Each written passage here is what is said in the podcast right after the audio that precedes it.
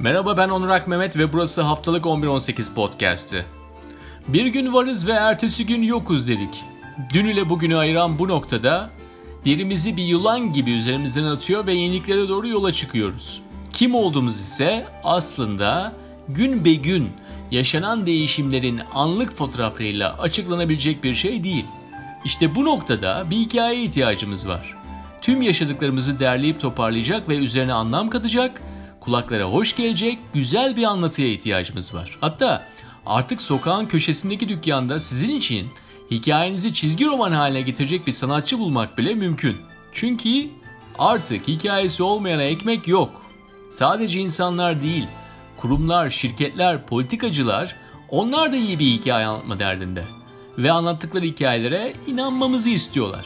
Fakat nedense anlattıkları hikayeler çoğu zaman birbiriyle çelişiyor. Kimi zaman bunun farkına varıyoruz, umursamıyoruz.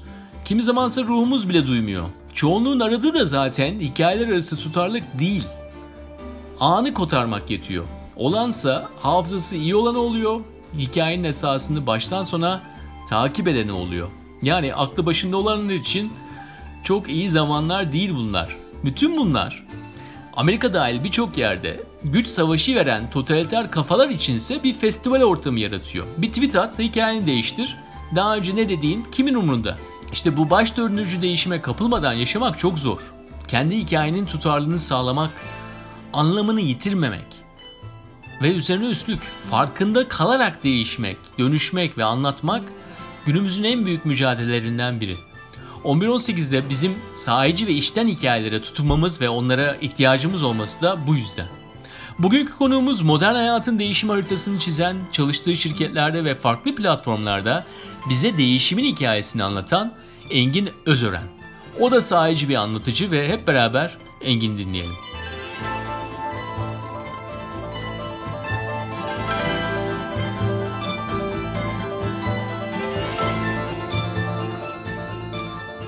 İster yaratılışa inanın, ister e, evrime inanın ya da ben bir anda oldum deyin. Farklı bir noktaya gitmek için niyetine gireriz. Bir şeyleri farklılaştırmak için hayatımızda. Veya bu bazen sistem dışından da gelebilir. Yani sistemin kendisinden de gelebilir. Bunun zamanla olan bir dansı değişimin kendisini oluşturur. Doğumla birlikte biz hayatımızın içerisine, değişimimizin içerisine bir de zamanı katmaya başlıyoruz. Ondan sonra zamanı e, farklı derecedeki e, ağırlıklarıyla karşılaşmaya başlıyoruz. Yani çok klasik bir söz vardır ya değişimin e, değişmeyen tek şey değişimin ta kendisidir diye. Aslında son 100 yılda değişenler bir önceki 200 yıl arasındaki kadar çok çarpıcı. 1000 yıl öncesiyle 9 yıl öncesi arasındaki değişim de en az bugünkü kadar çarpıcı. Biz sadece o zamanlarda yaşamadık onu bilmiyoruz. E, insanlar sürekli değişime adapte ederek kendilerini uzun yaşamanın sırrını, daha mutlu olmayı, daha bedelsiz ve rahat bir şekilde yaşamayı çözmeye çalışıyor. Yine aynı mantıktan. O yüzden de değişime sürekli kendilerini adapte ediyorlar. Şöyle söyleyebilirim. Zeitgeist diye bir kavram vardır. Der ki Zeitgeist zamanın ruhu 1880'lerde Almanya'da ortaya atılmış bir değer o günkü şartlar altındaki zamanın değeriyle bir sonraki yüzyılda ya da bir 10 yıl sonraki zamanın değeri çok farklıdır. Bugün e, bu ofiste 50 yıl önce yaşayan insanların yaptığı işlerle bizim yaptığımız işler çok farklı. Hatta onların 24 saatiyle bizim 24 saatimiz arasında çok farklı. Biz bugün e, eğer hiç değişmiyor olsaydık bugünkü hayatımızı yaşayamıyor olacaktık. Bugünkü zaman, zamana yetişemiyor olacaktık. Bu zamanı yakalayıp kollayabilmek için biz e, zamanın ruhunu sürekli evrileştire evrileştire, ilerleştirerek günümüz şartlarına uygun hale getiriyoruz. Aslında değişimi insanlar destekliyor ve bunu e, daha e, kendine uygun hale getirmek için uğraşıyor. Yani şu anda hikaye yazmak, bir hikayeye sahip olmak belki bugünkü değişim konularından çok popüler olanı. E, eskiden de hikayeler vardı ama bugün iş ortamında bile birbirimize şöyle diyoruz. Abi iyi bir sonuç çıkar. Güzel bir hikaye yazdım.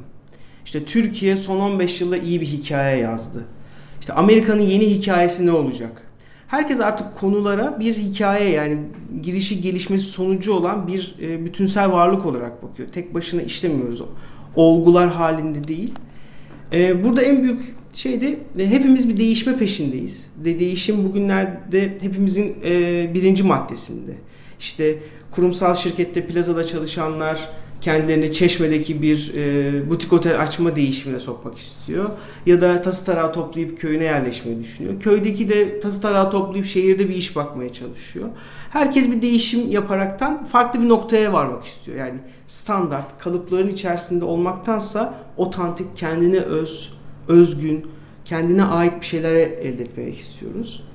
Bu, bu değişimin de aslında zamanla birlikte olan e, irtibatından hikayeler ortaya çıkıyor.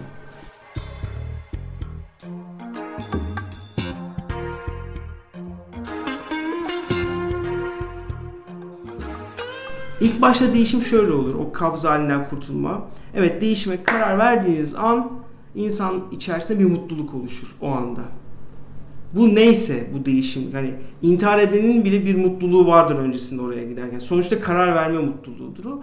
Ya da e, boşanmaya karar veren olabilir. Evliliğe karar karar vermiş biri olabilir. Yani o o akşam yüzüğü çıkartıp teklif ettiğinde insanlar çok mutludur. Halbuki 6 ay sonra boşanacaklardır belki de. Yani o 6 ay sonraki kavgalar, sıkıntılar, son 3 ayında kullanılan yoğun e, psikolojik destekleri biraz geriye alın. O aslında bir tek taş yüzük e, teklifiyle başlıyor, o mutlu geceyle başlıyor. O mutluluktan sonra değişim hayata devreye girdiği girmesi ardından bir e, bir öncekinden farklı bir durumunuz vardır artık alıştığınız konfor alanınızın haricinde. E, ondan farklı olduğunuz için bir endişe duyarsınız. Bir dakika ya her sabah ben bu kadının böyle bunları bunları giy demesiyle mi uyanacağım? Ya da ne bileyim ya yeni şirketimdeki yöneticim eskisi gibi değil. E, ilk günler çok güzeldi bir hafta on gün e, beğenmiştim ama bu nasıl olacak acaba diye bir endişe duyulur. Endişenin ardından bir korkuya dönebilir bu. Ya bir dakika galiba ben yapamayacağım. Evlilik bana göre değil, ayrılık bana göre değil. Bu iş bana göre değil ya da bu yalnızlık bana göre değil. Bir korkuya neden olabilir. Korkunun ardından endişe, korkudan sonra insanın hissettiği üçüncü düşünce tehdittir. Bu değişiklik, bu yaptığım değişiklik gerçekten beni tehdit ediyor. Artık ben bu şekilde dayanamıyorum. Daha fazla devam edemeyeceğim. Sıkıntı hissetmeye başladım gibi. Tehditten sonra işte o e, en dibi, mutluluğun en dibi belki başladığınız noktanın onda biri mutlu olduğunuz e, depresyon kısmı gelir. Bir sıkışıklık, kabz hali. Bu, bu e, depresyon hali aslında son durak. Ya siz o değişimden vazgeçersiniz, onu öldürürsünüz komple. Yeni bir değişikliği açarsınız. E, hiçbir insan o uzunca bir süre depresyonda durup da ömrünün sonuna kadar o noktayı e, yine o ufak porsiyon haricindekini söylemiyorum. Yaşadık ve değiştik. Kabuğumuz değişti. E, farklı bir hayata geçiş yaptık. Değişiminden ya vazgeçersiniz, yeni bir değişim yaparsınız ya da artık o son noktasıdır e, kademeli kabulle evet benim yeni hayatım bu. Bundan sonra yavaş yavaş toparlayarak ilk başladığınız o değişmeden önceki mutluluk seviyenizden çok daha yukarılarına çıkabilirsiniz.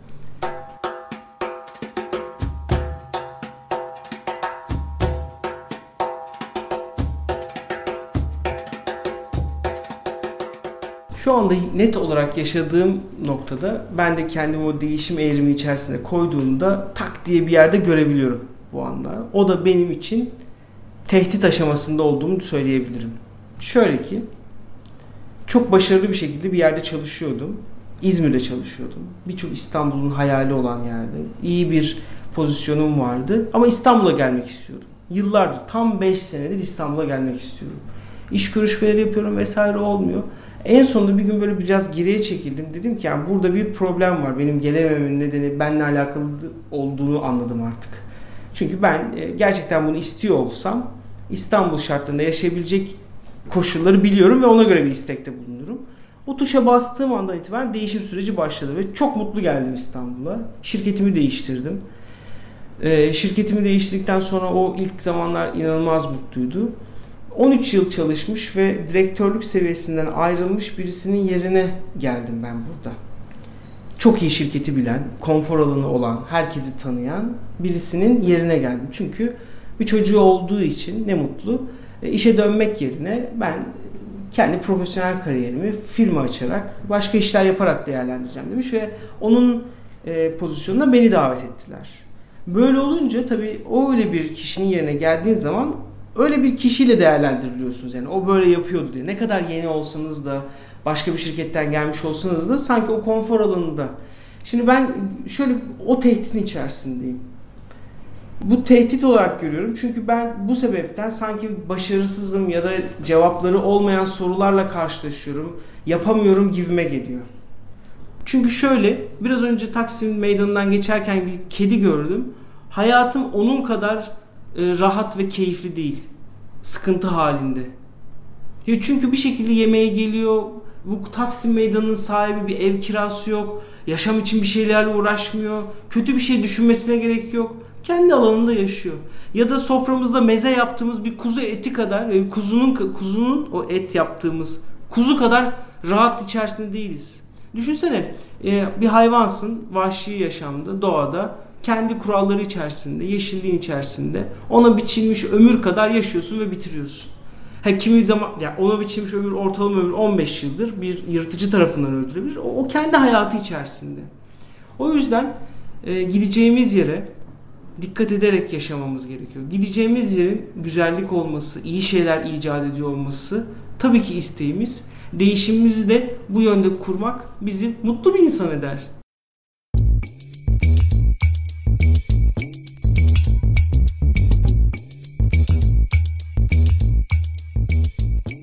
Toplumu değiştiren de aslında bir tane insanın değişimidir. Birkaç örnek vereyim. Şöyle düşünün. 15 yıl öncesine gidiyoruz. Elon Musk uyanıyor sabah Diyor ki ben bir enerji şirketi kurayım, ben bir uzaya füze şirketi kurayım, ben bir bilmem ne kurayım vesaire. Teknoloji alanında ilerleyecek bir şey yapıyor.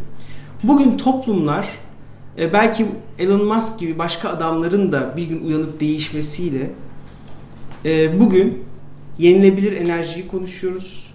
Çevreye duyarlı sistemler konuşuyoruz. Aldığımız bir ürün A artı mı diye bakıyoruz toplumsal olarak çevreye karşı bir duyar geli, duyarlama gelişiyor. Belki bu Avrupa e, topluluklarında bizden biraz daha önce başladı. Türkiye'de bunu bir 10 sene sonra daha da duyarlı hale geleceğiz.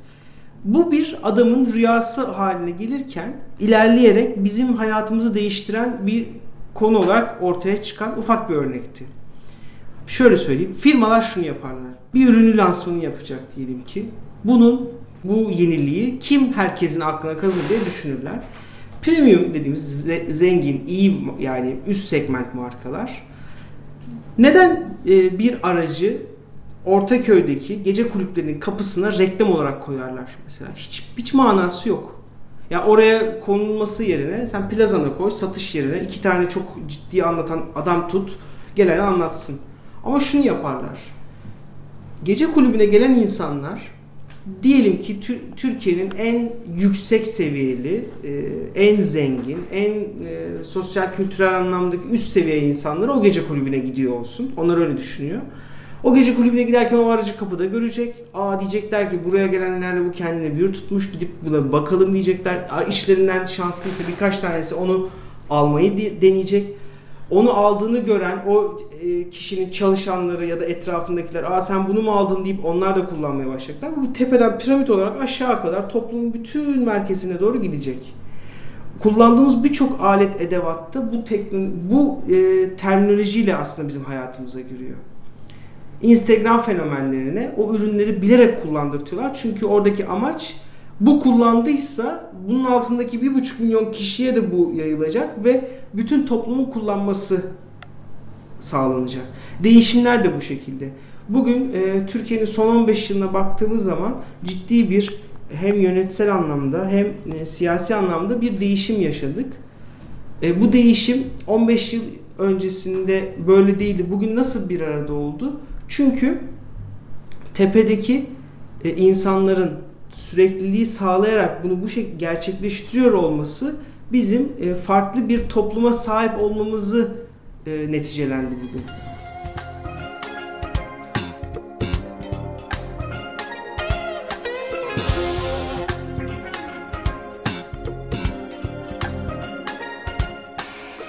değişmek kötü olarak algılanması, erkekliğe ya da maskülen yapıya karşı zayıflatıcı bir yön olarak gözükmesi çeşitlilik ve dahiliyet içerisinde olmayanın e, benimsediği bir yöntemdir diye düşünüyorum. Erkek sözü, delikanlılık vesairelik bunlar bizim belki de Türk kültüründe veya Doğu kültüründe bizim bulunduğumuz coğrafyada çok önemli sözler. Adam gibi olmak işte vesaire. Kadının değerinin maalesef daha az irdelendiği. Bilmiyorum bir Alman delikanlı sözü de mi diyerek erkekliği vurguladığını. Çünkü orada kadın da çok güçlü. Çeşitlilik ve dahiliyet anlamında insanlar çok farklı renkten, mezhepten, e, tercihlerden oluşmuş ve e, bizim bun, bunlara e, kendimizi dahil etmek, onları da bu konuya dahil etmemiz gerekiyor. Ama değindiğiniz nokta fikirlerime güvenmiyorum, fikirlerim değişebilir, o yüzden ölemem diye. Evet insanlar bugünkü zamanın ruhuyla, bugünkü düşünceleriyle o fikirleri savunuyorlar ve ilerliyorlar. Ve aslında şunun için yapıyorlar. O fikirlerle başka insanların fikirlerini değiştirmek için gidiyorlar. E, bir şeye inanıyoruz. O bizim fikrimiz oluyor ve aslında bakma hepimiz o fikri empoze edip başka insanları değiştirmek için kullanıyoruz. Hani bireysel olan fikirleri öte geçtim ama başkalarını da yüreklendirelim.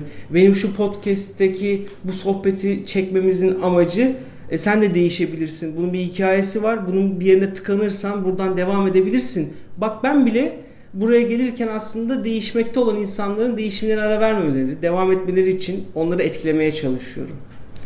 İnsandır, değişir. E, değiştikçe e, olgunlaşır, ham olur, pişer, sonra yanar. Onda bile bir değişim vardır.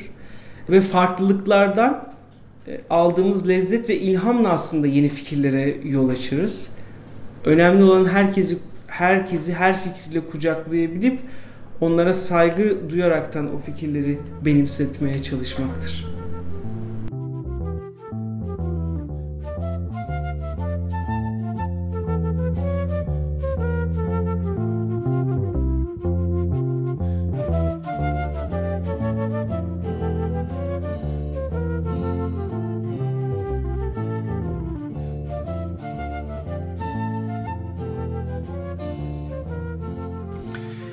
Değişime ihtiyaç duyuyoruz ama hani bu değişim bir alışkanlığı bırakıp başkasına başlamak değil. Anın gelip ruhun daraldığı zamanlarda yaptığımız değişimler ve planlarını yapmaya başladığımız zaman amacımızın depresyondan çıkış veya aydınlanma olduğu değişimler. İşte bu noktada hepimizin farkında olduğu bu coğrafyada değişimin biraz da zor kabul edildiği. Yani eğer ben değişmeye karar verdim derseniz, Taksim Meydanı'na çıkarsanız en azından kendiniz gibi olmamakla suçlanacaksınız. Engin'in misyonu da işte bu noktada başlıyor. Değişimin evrelerini ve örneklerini anlatıyor. Korku ve endişelerin yarattığı sıkışmışlığı aşmak için al anahtarı aç bunu demiyor da o kilidi nasıl kıracağımızı bize söylüyor. Onun için farkında olarak değişmek, sahici ve tutarlı bir hikaye oluşturmanın en önemli unsuru olduğunu bilirsek eğer değişmekten korkmanın da ne kadar abes bir şey olduğunu da anlamış oluruz. Engin ağzına sağlık ve 11.18'den bu haftalık bu kadar. Gelecek hafta bir başka insan ve bir başka programla görüşmek üzere.